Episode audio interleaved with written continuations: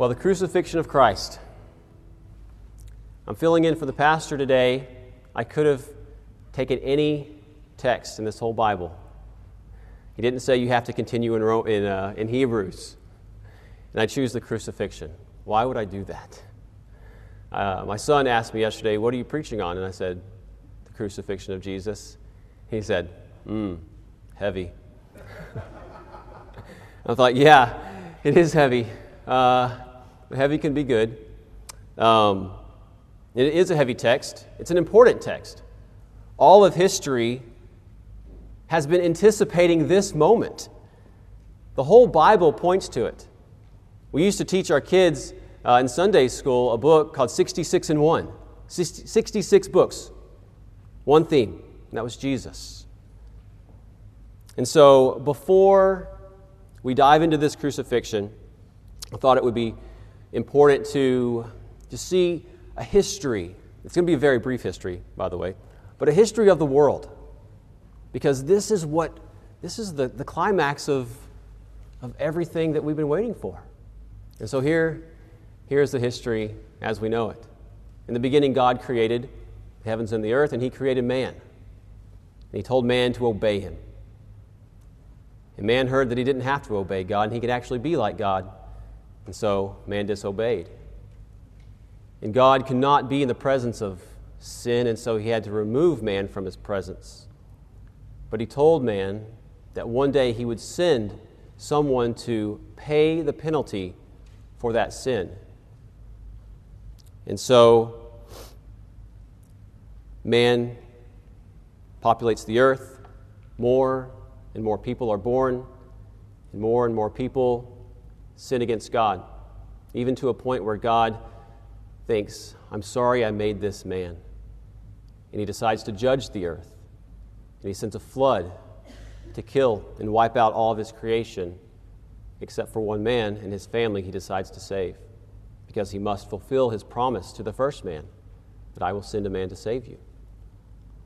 And so that man and his family survive the flood, and they begin to repopulate the earth. More and more people are born, and these people don't know God. And so God chooses a man and says, I'm going to choose you to build a nation, to represent the entire world. Your nation will represent me to the entire world. And he told that man, One of your descendants will be that promised one that will save you all from your sins. And he gave this nation rules. This man's, uh, the, his children populate and they become bigger and bigger and bigger to the millions and millions. And, and he gives them rules. He calls those law. And his law is supposed to guide this nation. And they're not very good at obeying this law, and they sin against God. And the law shows them that they, that they still need a Savior. And so God sends to this nation prophets that tell this nation what they should do and how they should behave and the prophets even tell of the one who was going to come and save them. And one of those prophets was named Daniel.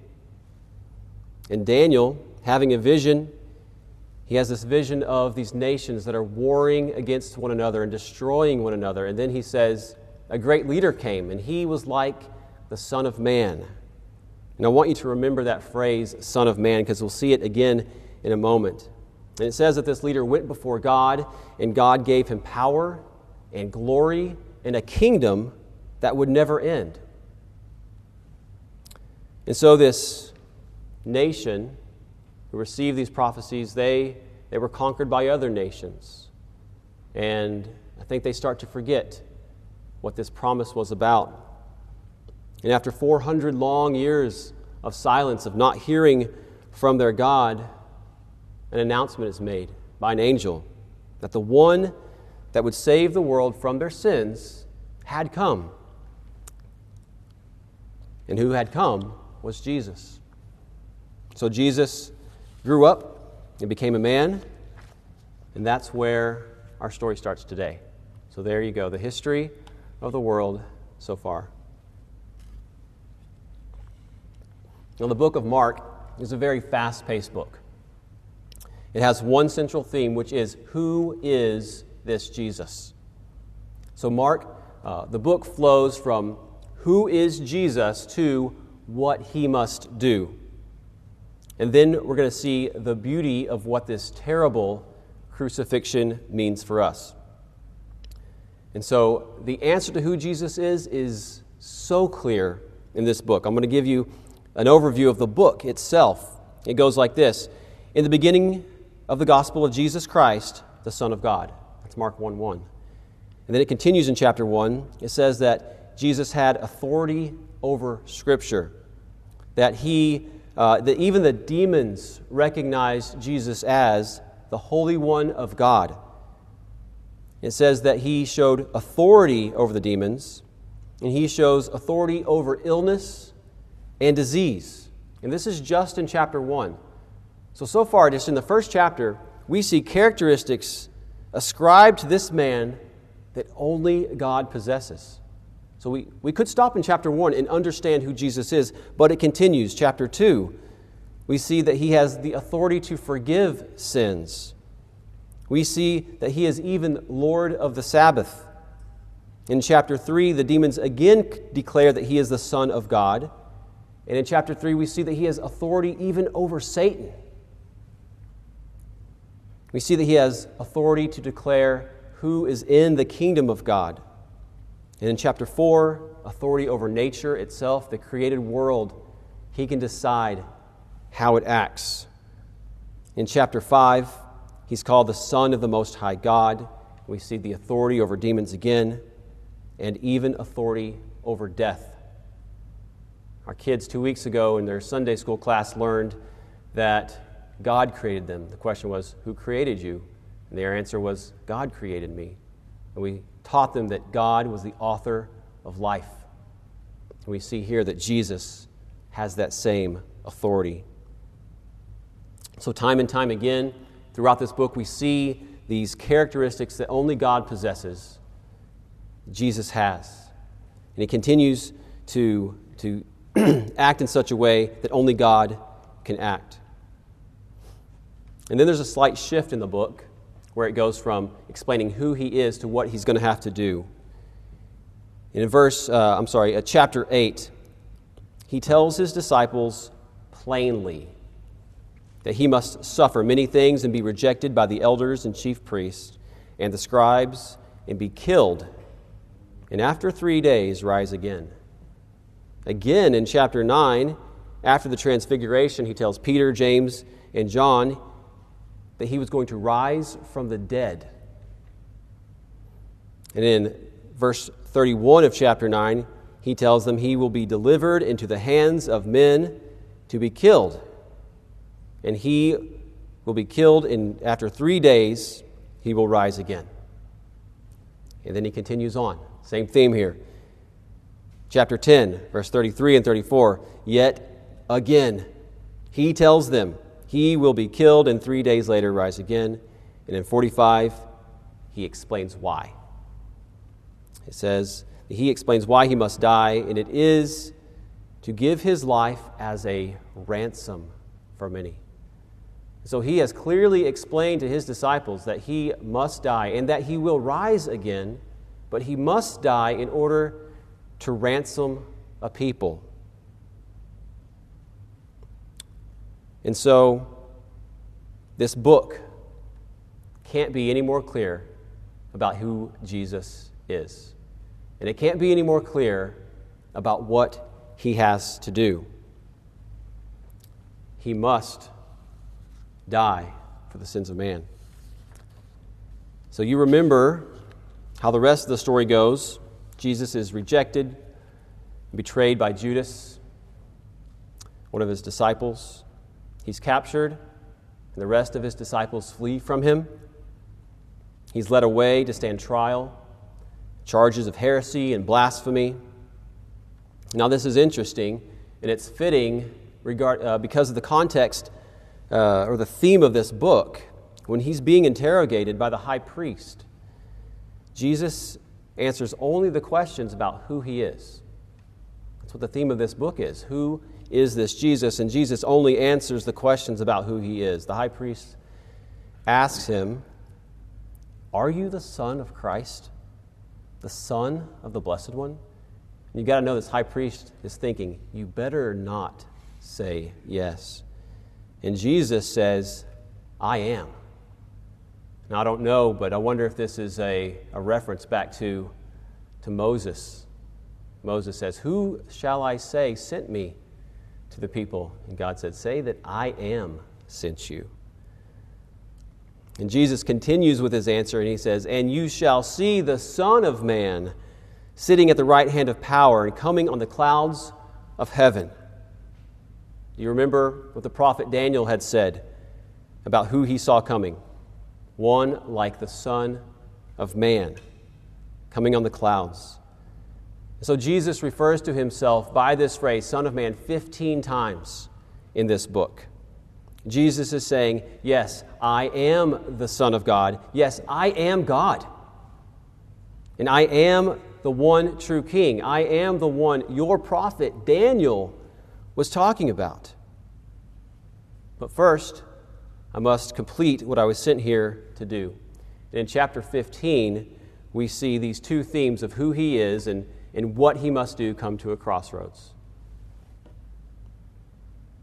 So, claiming to be Christ and the Son of God was more than the high priests and the entire Sanhedrin could handle. And so the high priest, he tears his, his robes and he cries, Blasphemy! He hates it. And Jesus immediately gets beaten by those in his presence. And he's rejected by the high priest and the chief priest and the scribes and the elders of the people, of his people, they reject him. And all the while, while this is taking place, while Jesus is being beaten and suffering at the hands of the religious leaders, his closest disciples have left him. Peter is in the process right now of rejecting him. And he does it three times that evening. So in the morning, Jesus is brought to Pilate to stand trial before him.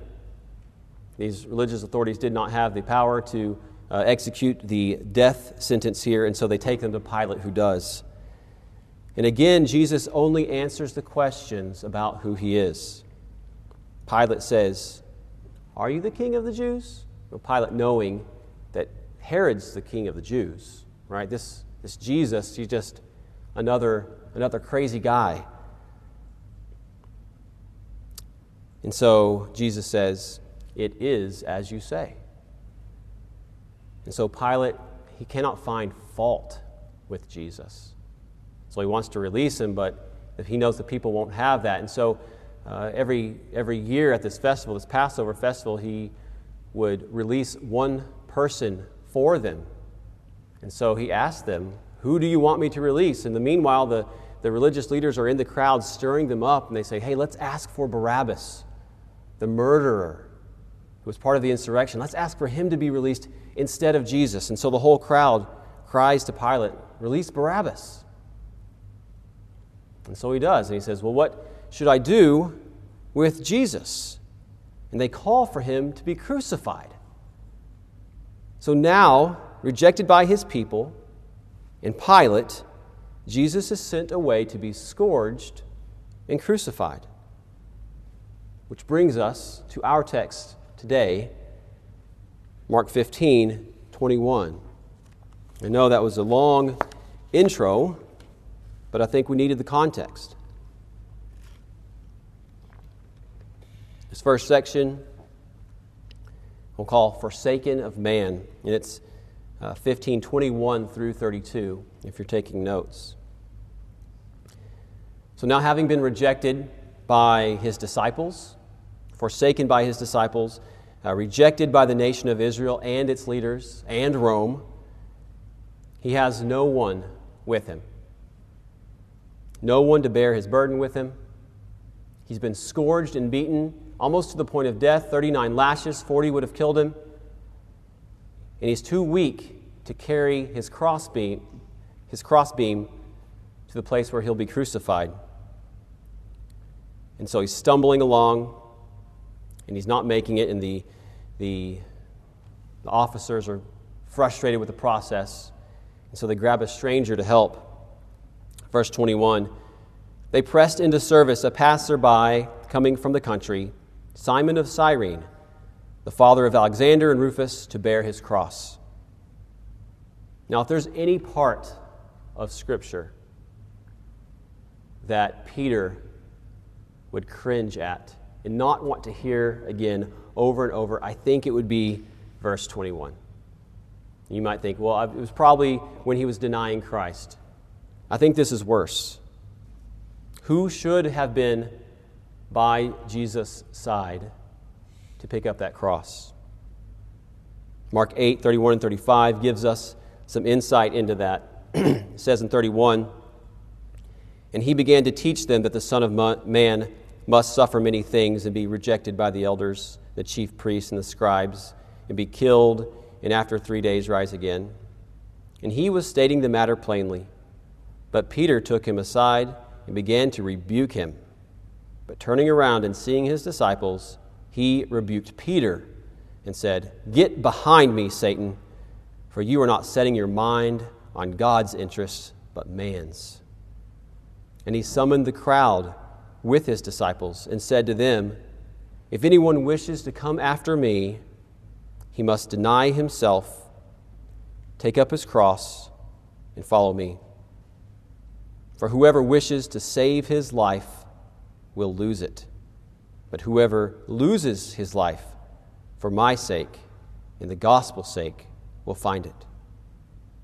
Was it not Simon Peter who should have been with him? Was it not he who said, Even though all may fall away, yet I will not? And can you imagine what that must have been like for Christ? He's, he's at the point of death. He's, he's barely able to walk. He is suffering. What are, what are you like when you are suffering? When we are sick? When things aren't going well? When we throw out our backs? right? Our, our countenance is down. What do we want? Other than just the circumstance to be alleviated, what do we want? We want, we want someone with us. We want someone who is familiar, who loves us, just to be near us and say, I'm with you. I know you're hurting. And I'm sorry. And I'm, I'm here with you. And so they pull this guy out of the crowd. They say, You, what is your name? This is not what Scripture says. I'm, I'm making it up here. He says, Simon, they say, here, Simon will carry his cross. And Jesus, here, Simon will carry, is this, did Simon come back? And he looks and he sees the stranger. And the, the sting of rejection all over again. And I can't imagine what it must have been like for Simon, for Peter, if he was, don't know that he was, looking on, seeing some other man take on the responsibility that should have been his. So instead of Simon of Simon Peter, it was Simon of Cyrene by his side. It was the wrong Simon. So in, in verse 22, it says, They brought him to the place Golgotha, which translated place of a skull. And they tried to give him wine mixed with myrrh, but he did not take it. And so wine mixed with myrrh acted as a sedative. And so, out of mercy for these people being sacrificed, as they would pass along, people would give them this drink, and it would numb their senses. They needed it. Crucifixion was the worst possible way to die, the most painful way to die. The best these people could do for them was to give them a sedative to take away some of the sting. I mean, think about it. When, when you have an open blister on your hand, you, you touch the skin, it hurts. His whole back is opened, it's up against a rough wooden cross. It's excruciating. And so they try to numb his senses. But Jesus, knowing that he has to take the full wrath of God in order to redeem this people, he has no part of it. Verse 24 And they crucified him and divided up his garments among themselves, casting lots for them to decide what each man should take. It was the third hour when he was crucified. Verse 26 The inscription, the charge against him read, King of the Jews.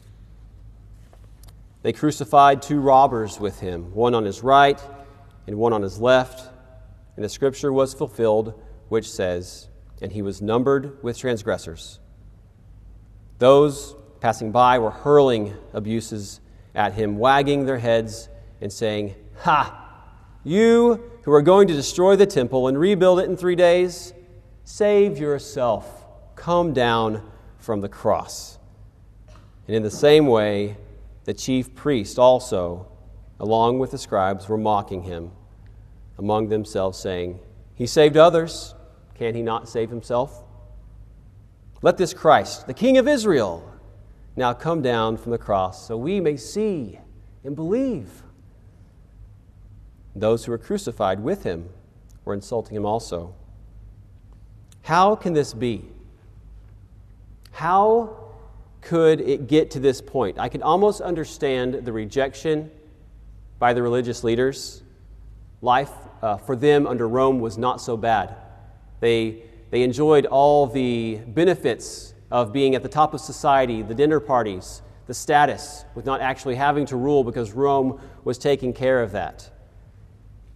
But you don't re- expect this response from the people. It was the people who wanted a Savior. Just five days before, they were praising His name. They were praising and shouting, Hosanna, Hosanna, Hosanna in the highest. Save now. They thought the Messiah had come. His popularity had spread far and wide. People have heard of the miracles, people have witnessed the miracles. Some of them had been cleansed themselves. They heard the way he spoke, and they made the connection to Psalm 118 when they shouted, Blessed is he who comes in the name of the Lord. This was their long awaited Messiah. So, what, would hap- what went wrong? Why such rejection? So, maybe rejection, but why the scorn? The truth is, they weren't getting their way. They were throwing the biggest temper tantrum that Rome had ever seen. They wanted a Savior to save them from the rule of Rome.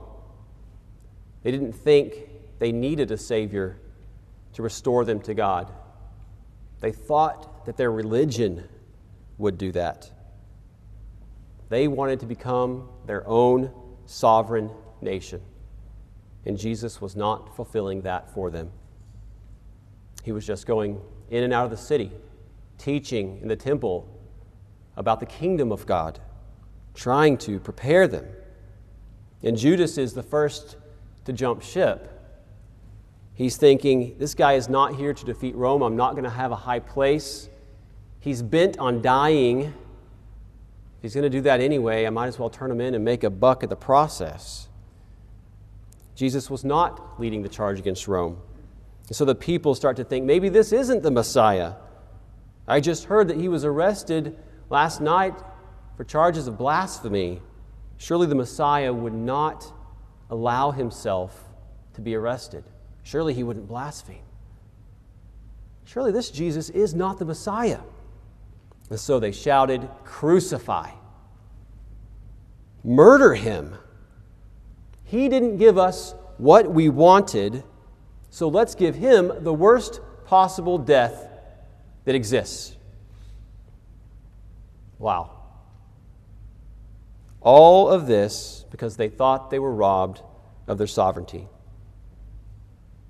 And he's crucified, and they wag their heads at him, and they insult him, and they mock him.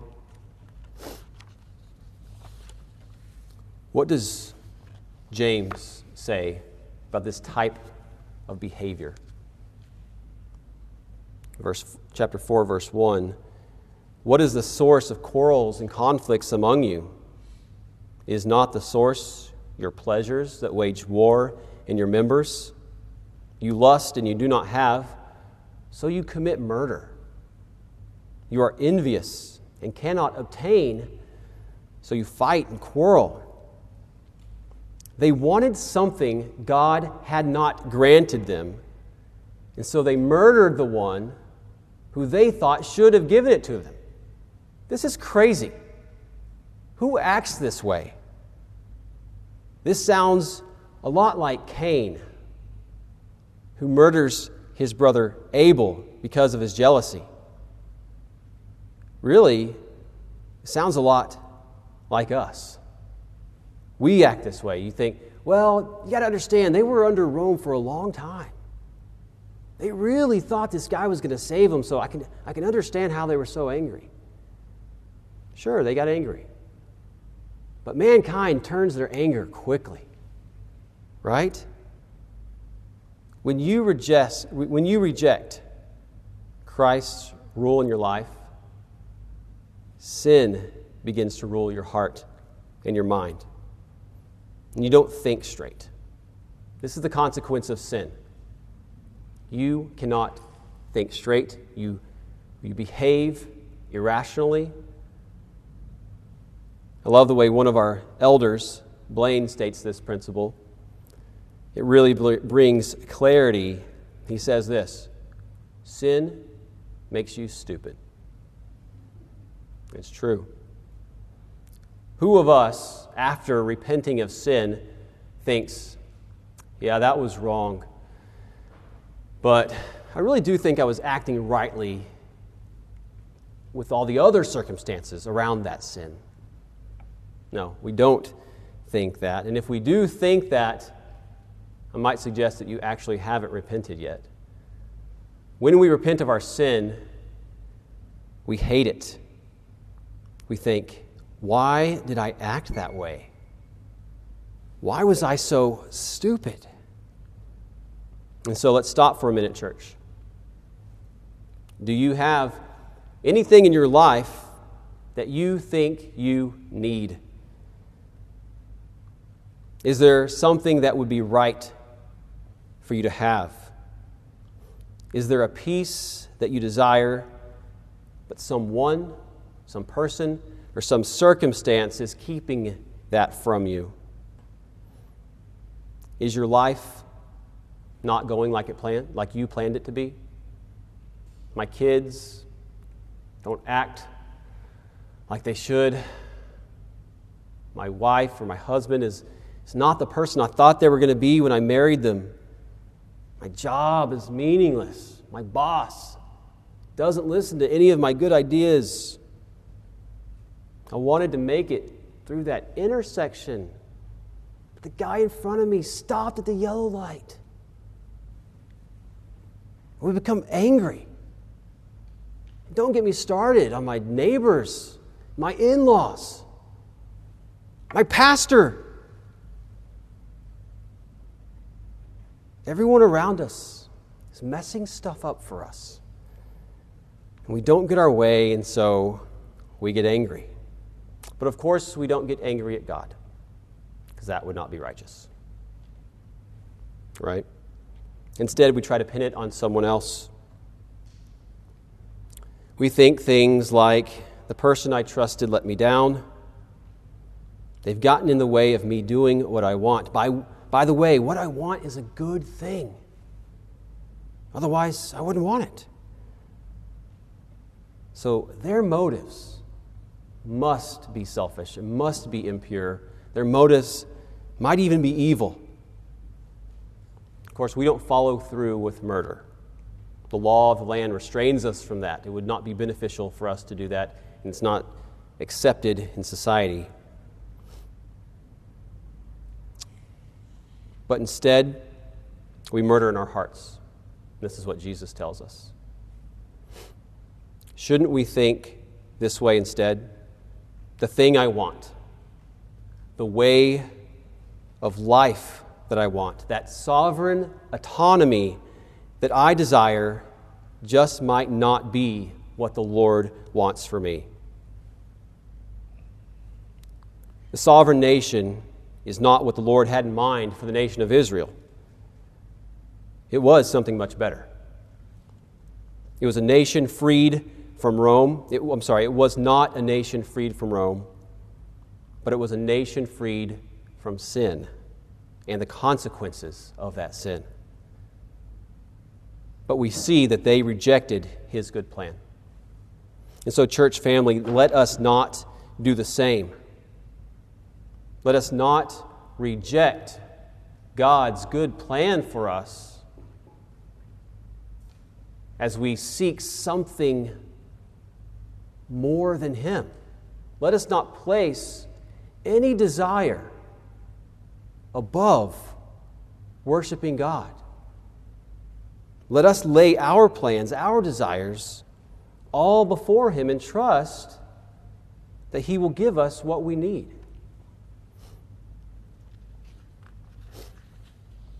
Go back to verse 29. Look down at it with me.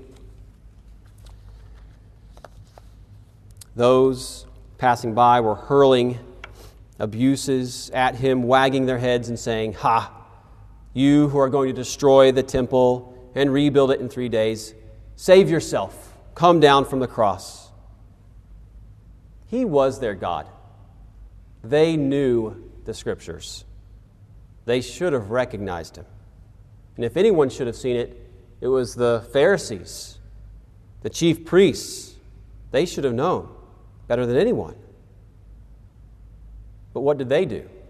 Verse 31 In the same way, the chief priests also, along with the scribes, were mocking him among themselves, saying, He saved others.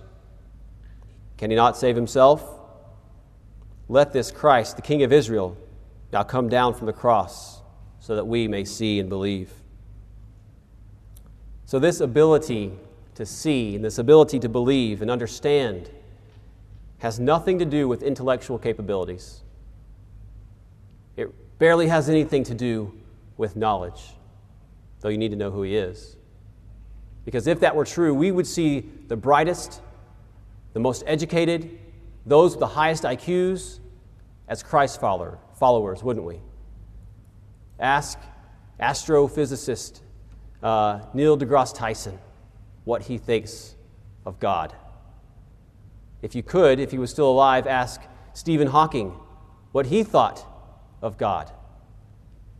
Two of the most brilliant minds.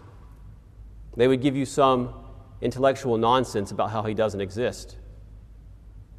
And I don't mean this joking in any way, but Stephen Hawking's been dead for two years. I can tell you now, he knows exactly who God is who Christ is. It's a tragedy. So, why didn't the Israelites see him for who he was, and why don't people today see him for who he is? It's the same reason Paul said that he couldn't see, and all of us couldn't see. You'll recognize this. You were dead in your trespasses and sins, spiritually dead. Spiritually dead people don't respond to the spiritual truths of God with open arms. So, your trespasses and sins in which you walked according to the course of this world, according to the prince of the power of the air, of the spirit that is now working in the sons of disobedience. Among them, we too, all, formerly lived in the lust of our flesh, indulging in the desires of the flesh and of the mind, and were by nature children of wrath, even as the rest. They didn't see who he was because they were consumed with something else. They were too, too focused on something else, and that was self. They worshiped self. They worshiped what they wanted to, and they wanted what they worshiped. And that very thing still blinds us today. For some, they are still blind to who He is, and they reject Him as Lord and Savior. And to the rest of us, we have accepted him as Lord and Savior, but we still reject him as we allow the selfish desires of our heart to creep up and sit on the thrones of our hearts again. Matthew 6 describes this estate that we're describing here perfectly. In 21, it says, For where your treasure is, your heart will be also. The eye is the lamp of the body. So, if then your eye is clear, your whole body will be full of light. But if your eye is bad, your whole body will be full of darkness. Then, if the light that is in you is darkness, how great is that darkness? No one can serve two masters, for either they will hate one and love the other, or he will be devoted to one and despise the other. You cannot serve both God and wealth. Essentially, what it's saying here is you cannot desire the things of the world and God at the same time. Or perhaps some did see it. Like it says in Romans 1 even though they knew God, they did not honor him as God or give thanks, but they became futile in their speculations, and their foolish heart was darkened. And I tend to believe that the religious leaders of the time did see him for who he was, they just didn't want him. So their heart's desire was to be a sovereign nation, this people of Israel, here on earth, for the peace and for the comfort of life. The chief priests wanted nothing to do with that. So to worship something other than God is to reject Him. It is to distance yourself from God. And the penalty for rejecting Him is the distance you are asking for. When you reject God, you say, No, God, I don't want any part of what you're saying. Give me space, give me distance. And God says, Yes, that is what you will have for eternity and forever separated from God. We would call that eternal death and suffering. So, this was man's forsaking of Christ. And now, our second point, we'll look at God's forsaking of Christ, starting in verse 33. we see that man's response out of their darkened heart was the rejection of Jesus. And all throughout Scripture, darkness is used as a symbol of sin and the effects of sin. In Proverbs 2 12, it says, To deliver you from the way of evil, from the man who speaks perverse things, from those who leave the paths of righteousness to walk in the ways of darkness. So sin and darkness are one and the same here. In verse 33, God responds with darkness. When the sixth hour came, darkness fell over the whole land until the ninth hour. And in the ninth hour, Jesus cried with a loud voice, Eloi, Eloi, Lama Sabachthani, which translated, My God, my God, why have you forsaken me? And the sins of the world are laid on Jesus in that moment. The one who knew no sin became sin on our behalf. So, God, being holy and just, just like in the beginning with Adam, could not be in fellowship with sin. And Jesus was removed from his presence, and he was removed from the light.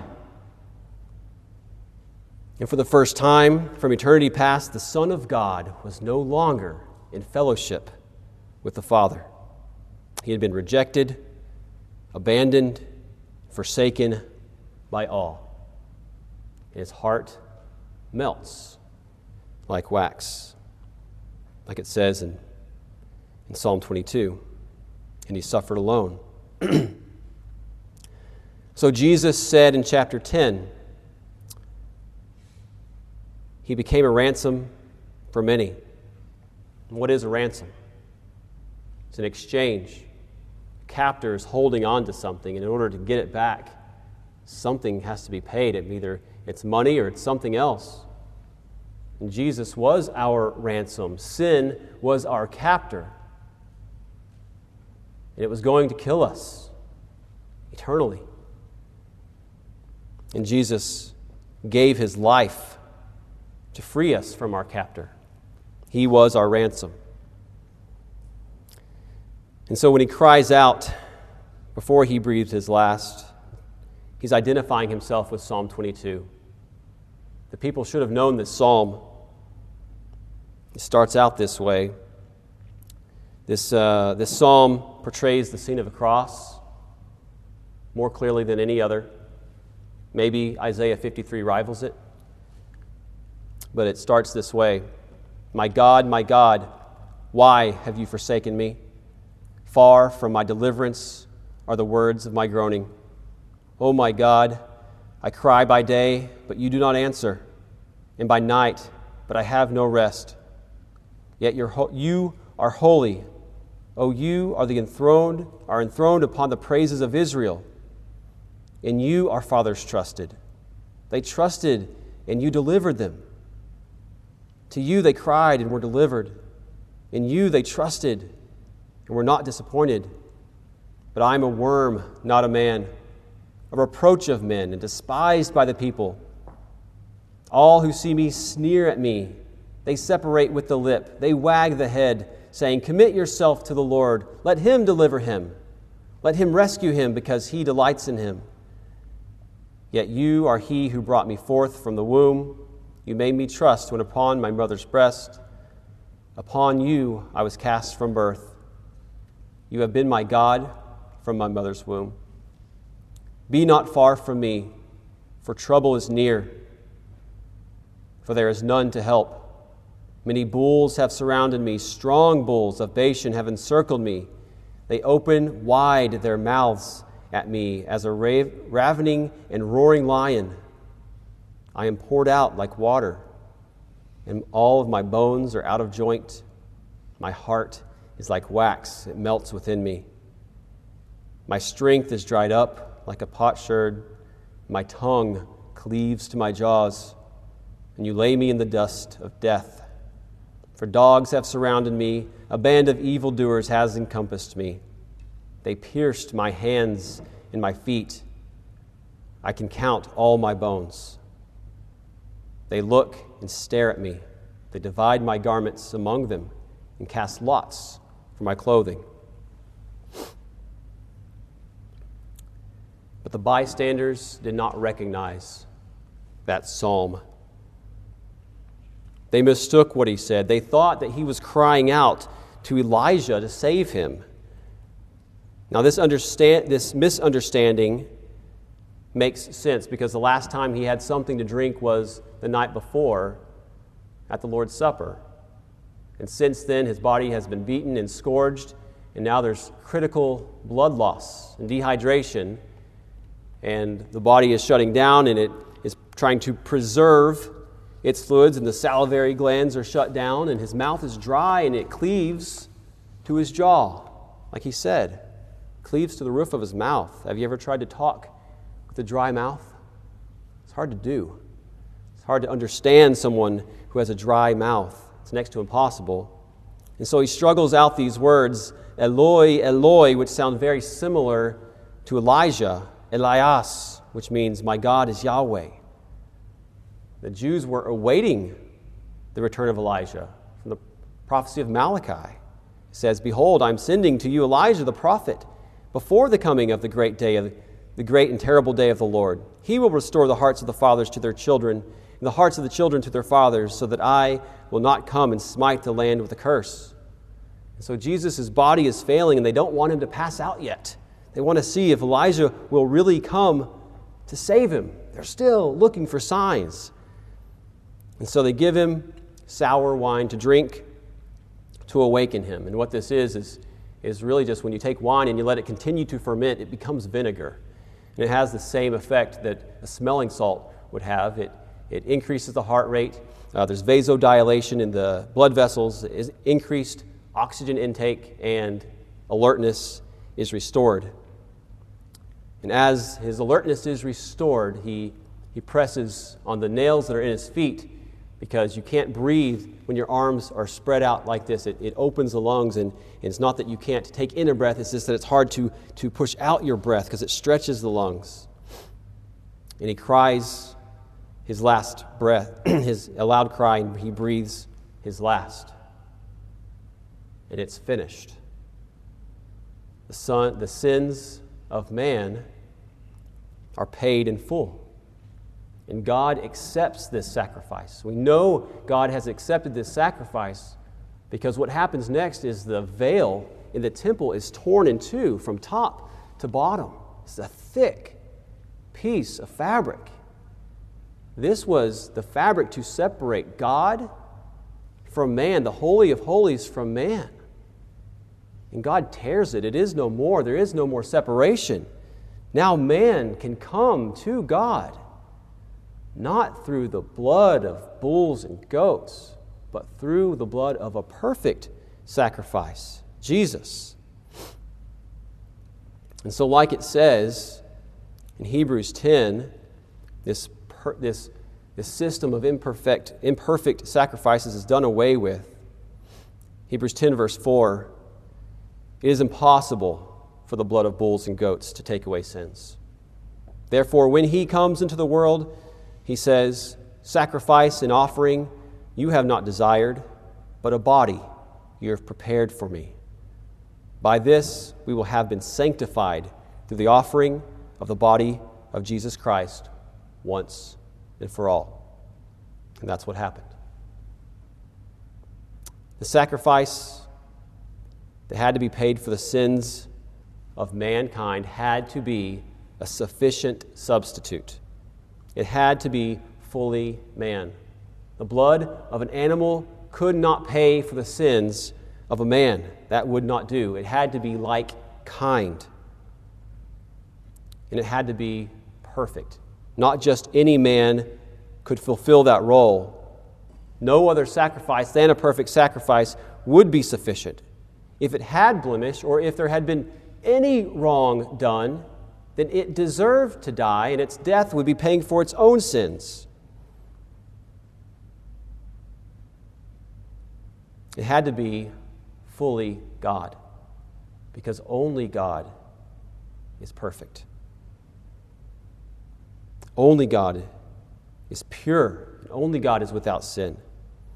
And so Jesus, the Son of God, equal to God, sacrifices his body to redeem a people that were ruined by sin. And this passage ends in verse 39 in the same way the book began in chapter 1, verse 1. I'll read it for you again. In the beginning, the gospel of Jesus Christ, the Son of God. That's how the book starts. Jesus Christ, the Son of God. Verse 39 When the centurion, who was standing right in front of him, saw the way he breathed his last, he said, Truly, this man was the Son of God. So I would like to know what it was about the way that Jesus breathed his last that caused the centurion to say, Truly, this was the Son of God. Do you notice who is believing here? It's a Gentile. It is the last person you would expect to believe. It is a Roman army commander, and he gets it. And this is the first time in the whole narrative that a man says who Jesus is as the Son of God. God said it, the demons proclaimed it. You say, What about Peter? Peter was close. He said, You are the Christ. He didn't say, You are the Son of God. And so the Son of God suffered the wrath and rejection of all mankind and the rejection, I'm sorry, the wrath of God and the rejection of all mankind to redeem you, to be a worshiper of God. But the story doesn't end there. It's not part of our text. But we know that he rises again. He prophesied it, he proclaimed it, and it happened. And so we do not worship a dead Savior. We worship a living God. A dead Savior can do nothing to save us because he is dead. Jesus is risen. And so, church, do not forsake this salvation. Do not forsake this sanctification, this life that He has us in now, these trials that we go through, which lead to Christ likeness. Do not forsake it, do not wish it away. Trust that God's plan is good, that He is sovereign over these things. And for the one who does not yet believe, do not forsake this salvation. If you have identified yourself as someone who has not bowed the knee to Christ and given your life to Him and said, I will forsake all for you. If that is not you, please do not walk through those doors without talking to one of us here. Eternity is on the line. You pray with me.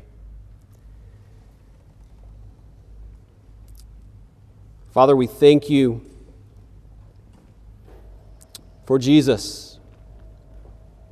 We thank you that while we were still your enemy, while we still worshiped ourselves and wanted nothing to do with you,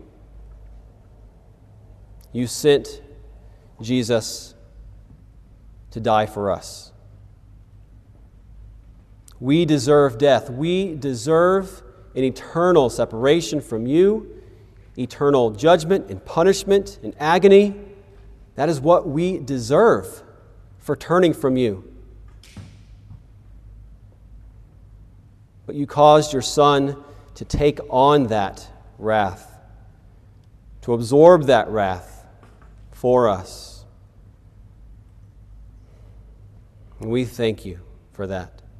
And we praise you that He is now at your right hand, making intercession for us, and that He will return for us. And one day we will be together in your presence, glorifying you, worshiping you as you created us to do. So, Father, help us to live lives worthy of your name. And we pray this in Jesus' name. Amen.